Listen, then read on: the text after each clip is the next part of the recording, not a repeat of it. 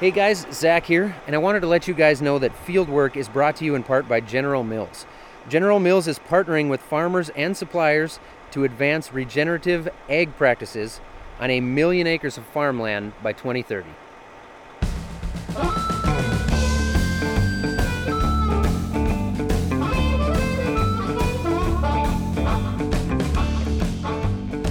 Hey everyone, welcome back to the Fieldwork Podcast. My name is Mitchell Hora. And I am Zach Johnson. This is the Fieldwork Podcast where we talk about sustainable ag practices, what's working, what's not working. I think that's what we're doing here. We also uh, kind of go off the cuff. We do pen drops when we say something really cool. That's a new thing that uh, we're going to introduce into this episode here um, and talk about a lot of new stuff, you know. So today's episode, we're going to talk about third crops.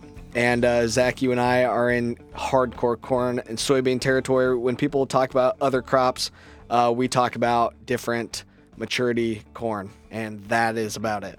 Yeah. Maybe my little sweet corn patch, um, that is like a couple hundred feet. If, if your sweet corn patch is like mine, it's the one that you really grow for the raccoons That's to right. come out and eat. So you don't really get any yourself. But yeah, we're sitting here in the upper Midwest, corn and soybean country.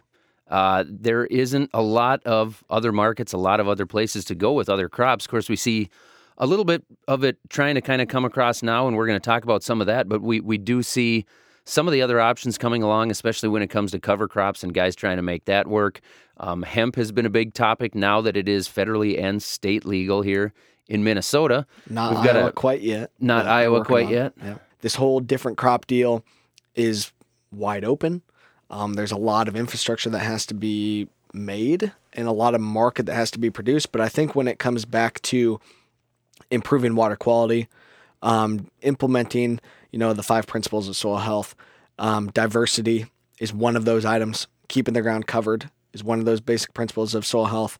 Um, and of course, not disturbing the soil. So I think this hits on a lot of those topics and excited to dig into that here today um, to expand upon some of the stuff that we've been thinking about and we'll tie into other episodes. So, uh, we've got uh, uh, Darren Voigt here. He's a farmer from from Minnesota, and we've got Nick Jordan from the University of Minnesota here. Uh, he's got an initiative that he's been working on to try and figure out how to make some of these third crop options viable. So uh, it's good to see those guys here. Glad to see you guys. Thank you for being here. How are you doing today? Mm, just great. Thanks for having us. Good. Yeah. Thanks for inviting. Um, why don't each of you give us a little background on yourselves and a little intro, especially as it pertains to integrating the third crop? Well, Darren, why don't you go first? All right. Uh, I grew up on the family farm. I still live there. I live in the home place.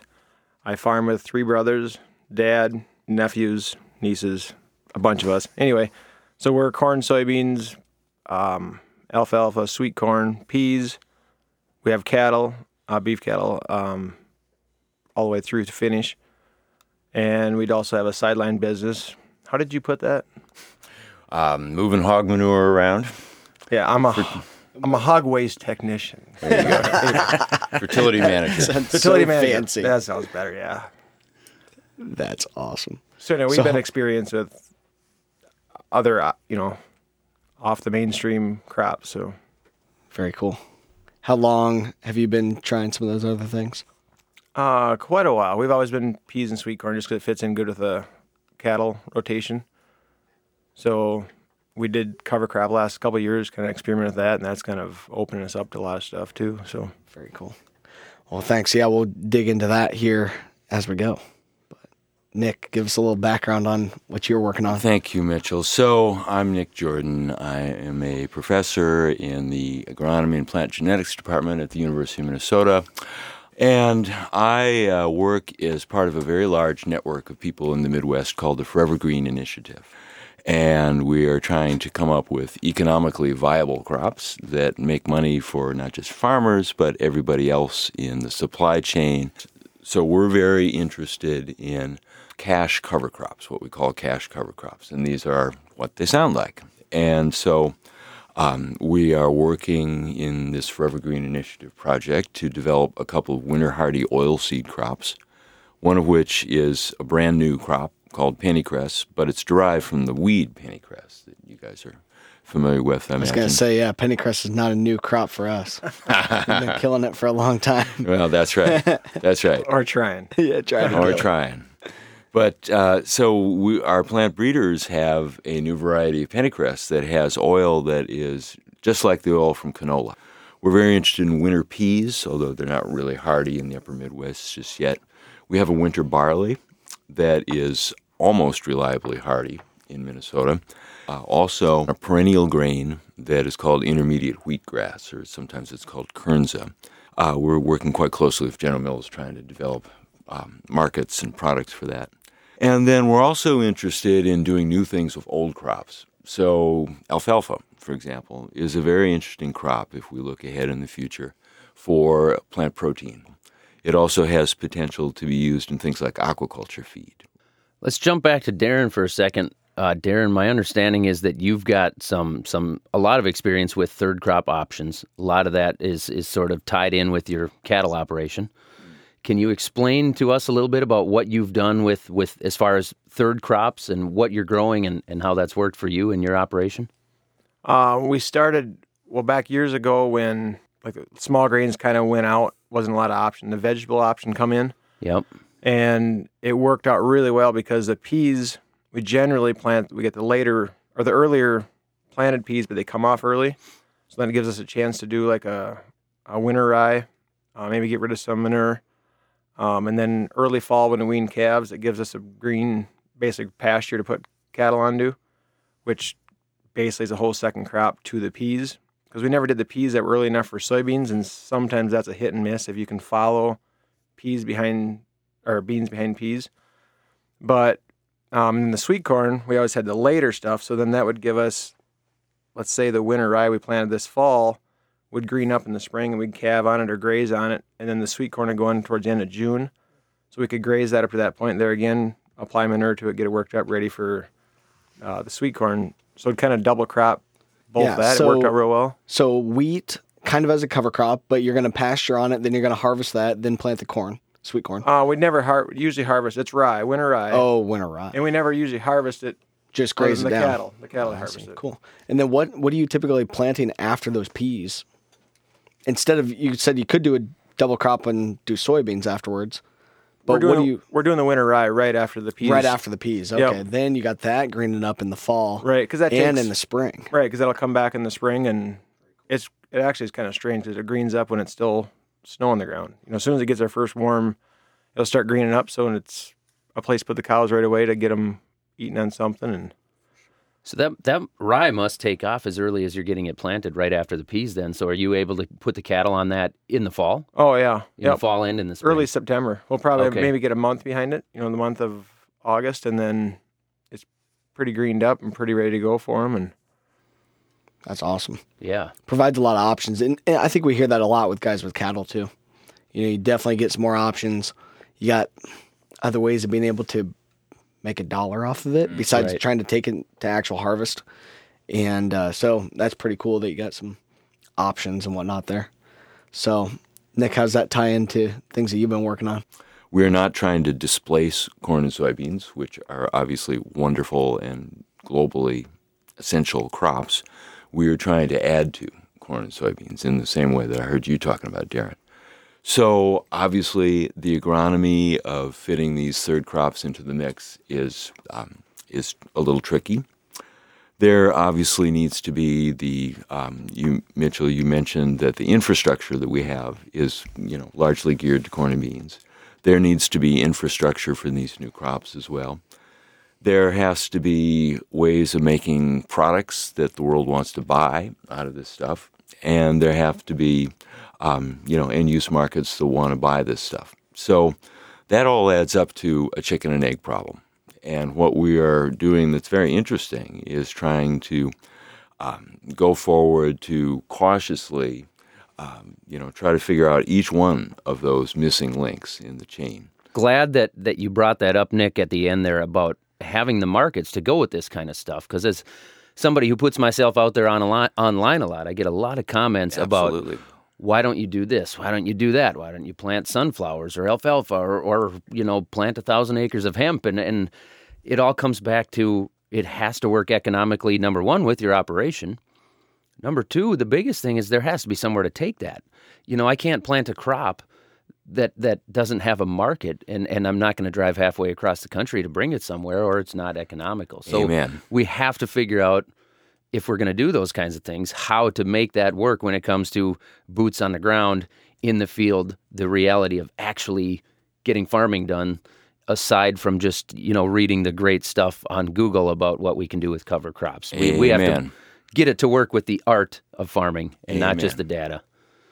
Now, can I say one other real quick thing? And that is No, we have, no.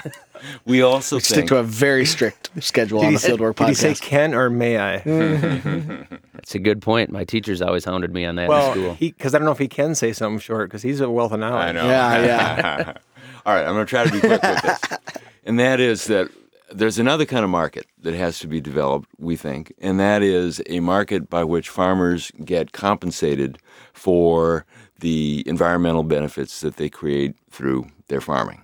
And so, um, one of the things that we think is important is we've seen a lot of big rainfall in the Midwest lately, increasing pattern of that and we have um, you know some serious issues with flooding that ties with those big rainfalls. Agriculture has the ability to hold on to water and to do that in a very significant way and to charge society for that. Another good example is the metro.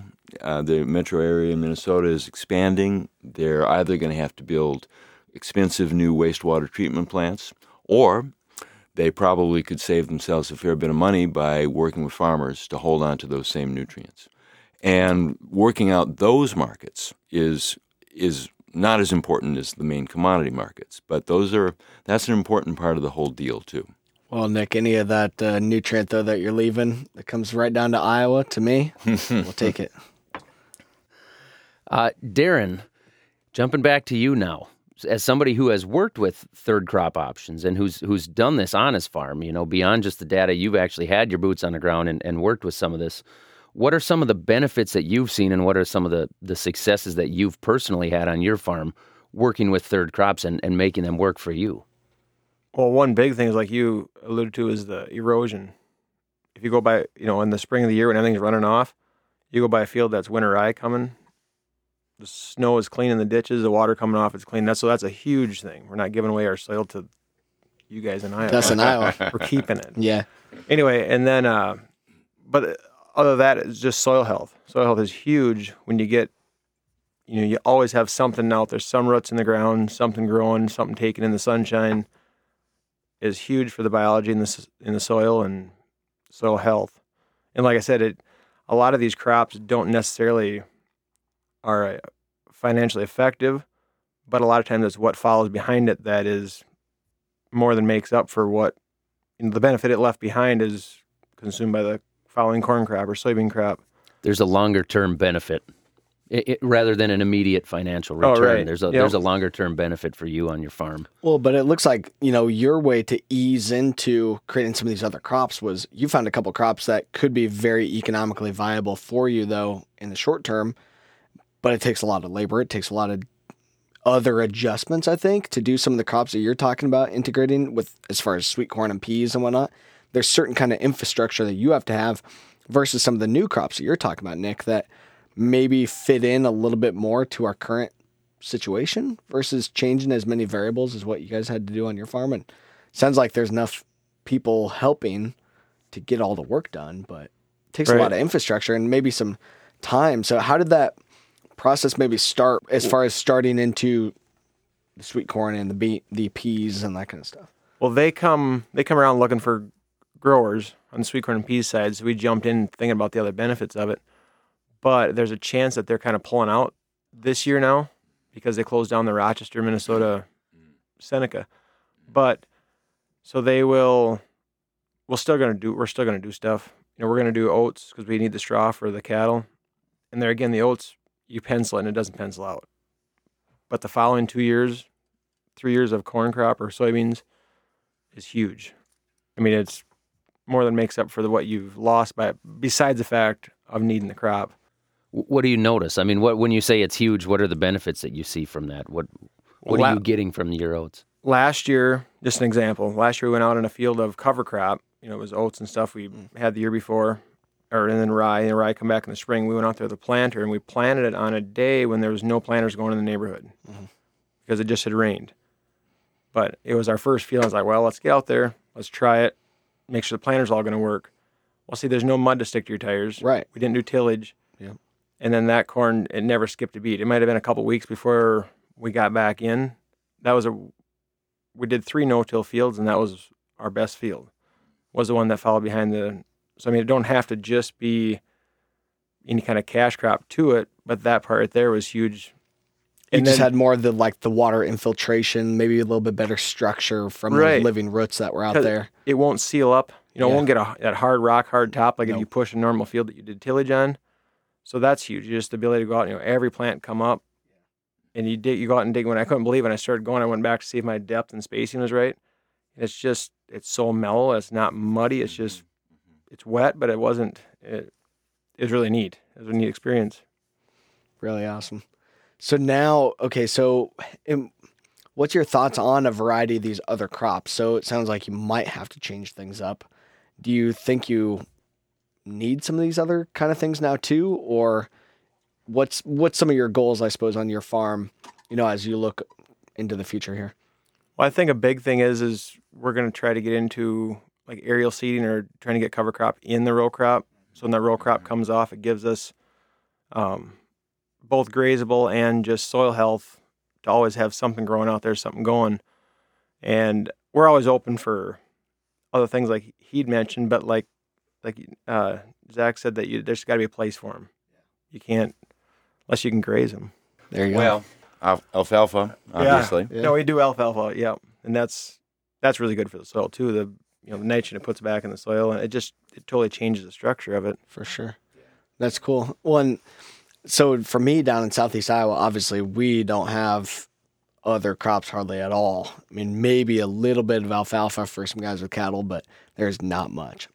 What I'm doing in order to try to integrate some of this stuff is to do some relay cropping with mm-hmm. it. And I'm going to try some of it this year where we've got wheat. So we have cover crop on pretty much everything um, that we farm. This is our fourth year with that. And what I'm going to do is I've got winter wheat out there on most of our acres for cover crop because it just worked. It was available um, instead of cereal rye. But I'm going to actually drill my soybeans into some of the wheat and then try to harvest that wheat off in the summer with my soybeans coming up and going. And then they'll be growing and hopefully be really great come the fall. So doing that because for me, um, part of our holdup on integrating a different crop, especially a cereal crop, is just the revenue per acre is not there. So, and we have land expense of easily 250 bucks. Some of my stuff that I that I bought, you know, I'm paying back a mortgage on it that's 450 bucks an acre a year. So, I got to make some serious cash coming in in order to just get close to breaking even. On my farm, I'm not getting close to breaking even because that's buying a new farm. It's kind of the way it is for the first quite a while. But aren't, on, aren't on all of Dutch- farmers rich? um, well, I'd like to meet the ones who are because we're not getting it off. Nick, uh, Nick, you you mentioned you work with uh, Forever Green Initiative in trying to get things going and get some of this stuff actually working for farmers. Do you have any success stories or things or ways that that you've had success actually making that happen? And and and I guess the second part of that is how can farmers help with that, or what can farmers do? I mean, how do we hmm. how do we really get that that those markets going so that these mm-hmm. options can become available to mm-hmm. us? Mm-hmm. Well, I have to be completely candid with you guys that there are um, that the markets for everything that I talked about are j- emerging. So, in other words, the production areas that we have are limited in size, but we are figuring out how to grow the stuff. And you know, the point is that nobody should be taking any big risks, obviously, with this stuff. And so, in a very risk managed way, we're trying to roll this stuff out. We are trying to create a few areas where we can grow enough of these crops that the um, the world can experiment with building the supply chain stuff, the supply chain infrastructure that's needed to get these to markets. We are also trying to create these areas. We call them pilot supply chain projects, for lack of a better term. Um, because, you know, obviously, for all this to get off the ground, it can't be farm by farm. It has to be a concentrated area. So we're trying to put these in places where there are some concerns with drinking water protection also in certain parts of rural Minnesota that have to do with nitrates. And the ability of, of this perennial um, grain crop to, uh, we think, uh, keep some of those nitrates from getting into the drinking water sources. So that's again a matter of you, have to have a certain amount of it in a given place to see if that works or not. So we know we know the work that you've been doing, Nick, with Forever Green, and we know Darren, you've you've got third crop options that have been working for you on your farm.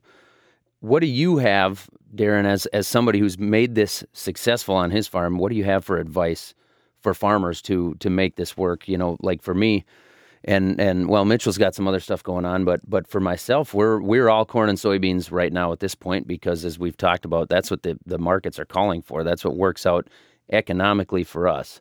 What kind of advice would you have for a farmer like me who would be interested in potentially getting into, uh, you know, a viable third, fourth crop option? Well, I would say this: like everything, we know nowadays and age we don't believe everything we hear, or should believe very little probably. So don't take my word for it. You do it. Try it on a small piece. Try 20 acres. It ain't gonna make or break. It ain't gonna make you 450 dollars an acre like you need to make, but but just try it on a small piece and see what it is. That's what we did. We tried on a small piece, and like, you know, like take let's, let's say take a field and divide it in half and do cover crop in half, not on half, or do oats on a little strip, and you know, because if you take a hundred acre field and you put a 10 acre strip of oats, even if you're just gonna throw it away, see what the results are next year. Sure. You know, because the market can fluctuate that much in two days. What you're going to lose on 20 acres out of whatever you farm total. Right. But just try it. Try it for yourself. Maybe it's not your thing maybe you'll excel above most people on it. But that's that's what I would say is try it and see what you notice. Just study it and don't do it. None of this stuff you can do one year and be like, yeah, that was a joke. What's Darren's phone number? I need to call him. but do it two three years in a row. Do the same piece and see what you start noticing. You'll notice your your your nitrogen needs are going to drop. You'll notice your fertilizer needs are going to drop. You know, you might might bump your following yield ten percent, but your nitrogen needs might go down a third to half what they were. But just try it. Everybody's soil is different. Everybody's got a different way about doing it. You'll never do it the same the second year as you did the first. You'll learn. But that's what I think is interesting. Just try it. Have you had a lot of people in your neighborhood and whatnot that are out there trying a lot of stuff too, or or not as much as what there really should be? I would say since the no, the the uh, prevent plant here a few years back, more people are trying it because they've seen what it did the following year, there's more people doing that. There's a guy in the area who used to do just crop dusting. Now he flies on. He flies a lot of rye, a lot of different cover crops in the fall. There's a lot of people trying it, but on the same side of it, it doesn't do a lot of good to do a cover crop and then the next year go in and just till it all up and start fresh. Just leave it go. Let its roots do its thing for a few years to see what happens. And but yeah, there's there's people trying it. I don't think if I don't think it's for everybody either. Some people just can't stand seeing that piece not tilled under, turn to corn, turn to beans. How am I going to make money? You know, but it takes time. So when when you talk about just try it, 10, 20 acres, 30 acres, whatever, the first place my head goes is is, a, is somewhere that non-farmers probably don't understand as, as easily as the fact that I'm not equipped to just try 20 acres of oats. You know, I, I'm equipped to plant 2,500 acres of corn and soybeans as efficiently as possible. So I don't have the stuff to plant oats or these cover crops or whatever. So do you, do you have any advice? I mean, what did you do when you first got into it? Maybe you were equipped, but um, Nick had talked a little bit too about getting the areas going and, and getting farmers to work together to get this going. Do you have experience with that? I mean, did you did you hire a neighbor who had the right equipment to put oats in, or, or you know, how do you go about that? Actually, at first, all we did is had the elevator come out, put a little bit of potash with your rye seed, have them blow it on, then till it lightly in which takes nothing. I mean, as far as sure, everybody tills their ground. Yeah, scratch it in. a little Everybody bit. has an elevator that comes out and spreads. Just so it was just a broadcast application. Yep. Okay, and work. You don't have to work it in, but as long as you have the ability to, it's better. sure. But and then you could you could do you know get to the point where you grow cover crops for your neighbors. You know, if you're, I'm sure every area of the country cover crops are kind of taken on, and some people dabbling with it. Well, if you use your 20 acres to grow seed for 10 other farmers, then you don't need a market for it because they'll come to you and get it. And the other, the the nice thing about that is when you harvest it, if they're going to do the same way of spreading it as you did, just broadcast it. You don't need to have clean seed. You don't need to send it to a cleaner. Sure. Just put it in a bin and sell it out of there for farmers. Just you know, that's one You way can to just try leave it. all the, the cocklebur and the water hemp seeds in there Oh, and yeah. sell it to the neighbors. Oh yeah. Well, sell it. He's uh, they're making it. Don't you use cocklebur? Hyola cocklebur. You said Ohio Lake cocklebur? Hyola cocklebur. Well, we're working on Buckwheat. pennycress. Oh, pennycress. Pennycress. Oh, sorry. but my great, bad. great idea. We'll get on it. Marketing cockleburs. I like it. That's hilarious. Well, any other kind of last minute thoughts and whatnot before we before we wrap up today? A lot of really good conversation. Maybe especially places that uh, we can go to get some more information and carry on the conversation um, from today's uh, brief intro into this topic. Well, we've got a website, naturally, Mitchell, for the Forever Green. Um, the I think you guys are aware that we have now this Minnesota Office of Soil Health, and that's a pretty good resource as well.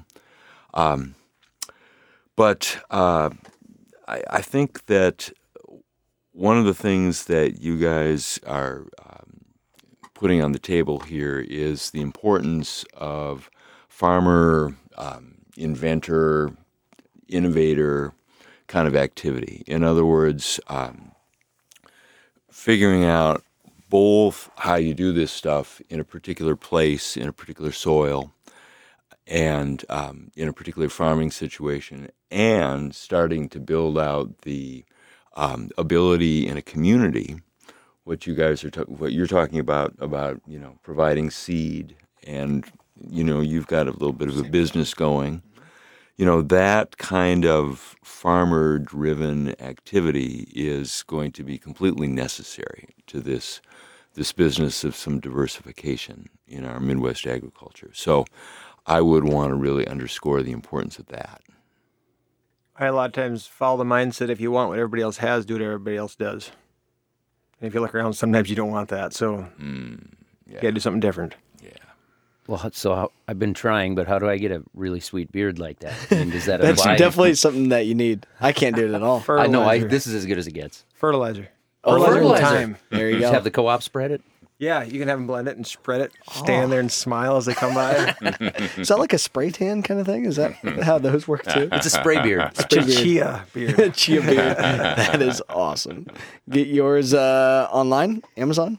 Amazon. It's a, any local uh, distributor near you. There you go. Is chia a viable third cover crop option? That's what we need right there. If it's high oil. High oil High chia. High protein. beard oil. Yeah, High That's beard right. oil chia. organic. It's gotta be organic. Oh, well, of- of course. That is hilarious. Well, so if you want uh, more info on chia beards, uh, you can find that online. Darren can help help you out with that.